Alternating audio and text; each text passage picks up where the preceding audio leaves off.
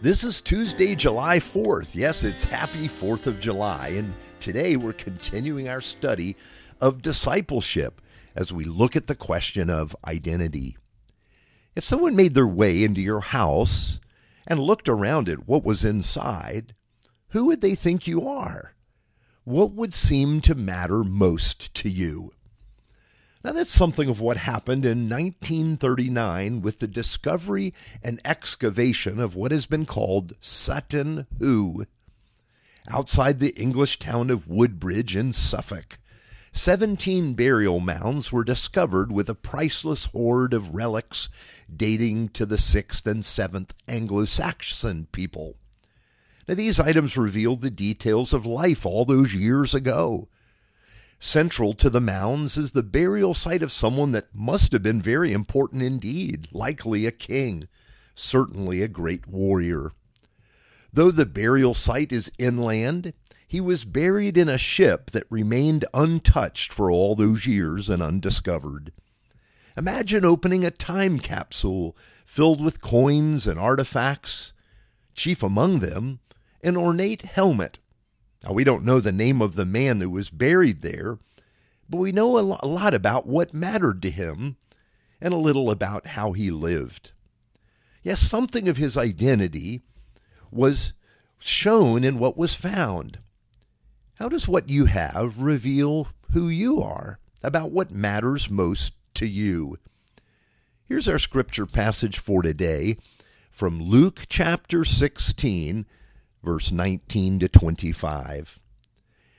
There was a rich man who was clothed in purple and fine linen, and who feasted sumptuously every day. And at his gate laid a poor man named Lazarus, covered with sores, who desired to be fed with what fell from the rich man's table. Moreover, even the dogs came and licked his sores. The poor man died and was carried by the angels to Abraham's side.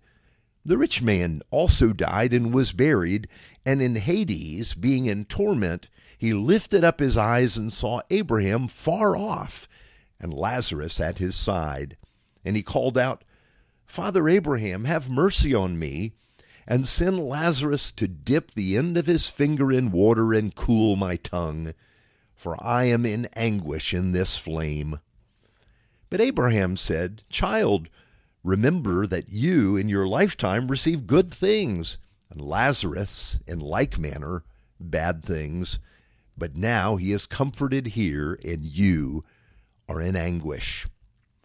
Now, this is a parable we have that Jesus passed along to his disciples and also to us. Unlike many other parables, we're not given an explanation for this one. We do know that Jesus was speaking with a group of Pharisees when he, when he addressed what they were talking about with this parable, these words. Just before this, Jesus is speaking with them, and he told the parable of the dishonest manager. That man in the parable reduced the bills of those that owed money to his master. It's an unusual parable, and some for some hard to understand. And after that, this is what we're told. The Pharisees, who were lovers of money, heard all these things, and they ridiculed him. And he said to them, You are those who justify yourselves before men, but God knows your hearts. For what is exalted among men is an abomination in the sight of God. That's Luke chapter 16, verse 14 to 15. Now, at the time, social status was highly sought and guarded among the Jewish people. Money was often a way to gain respect and some of that status. But notice how Jesus schools those Pharisees. He tells them that their value system is nothing like God's. These things you chase, he tells them, the Lord hates. Then comes this parable of the rich man and Lazarus. In the parable, the rich man has the things that the Pharisees are seeking. He lives in a gated house. He feasts every day. And he is dressed in the most expensive designer clothing. He has a life fit for a king. This sounds a bit like our Anglo Saxon man buried at Sutton Hoo. The excavators found him surrounded with signs of wealth and status. Though so many years had passed, his remain had, remains had long since disappeared, the signs of his wealth were still there. Here, however, is the place of contrast. Outside the gate of the rich man in Jesus' parable is another man. His name is Lazarus. By the way, that name means God will help.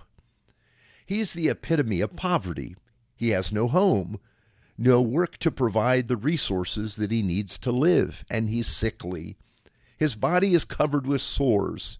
He's not much different from a dog hoping to get scraps from the table of the rich man. The dogs are the ones that tend to his wounds. But Jesus explains he is the one that ends up inheriting life. The man that has nothing in our world has a loving heavenly Father that makes room for him at the side of Abraham.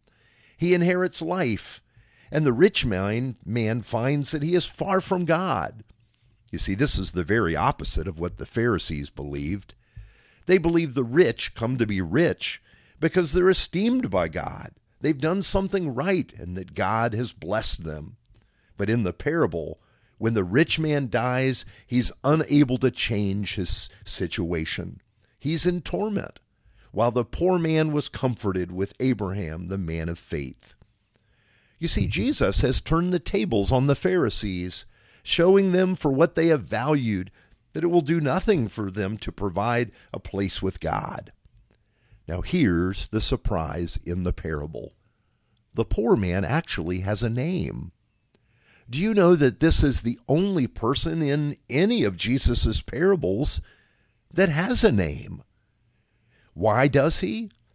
Because the rich man has been named by his riches. That is his identity. This is the problem with what we chase to have a name, to create an identity for ourselves. It comes to name us, and that is what we are. The gospel opens the way for us to discover our identity in Christ and the status that we have as children of God and loved by Him.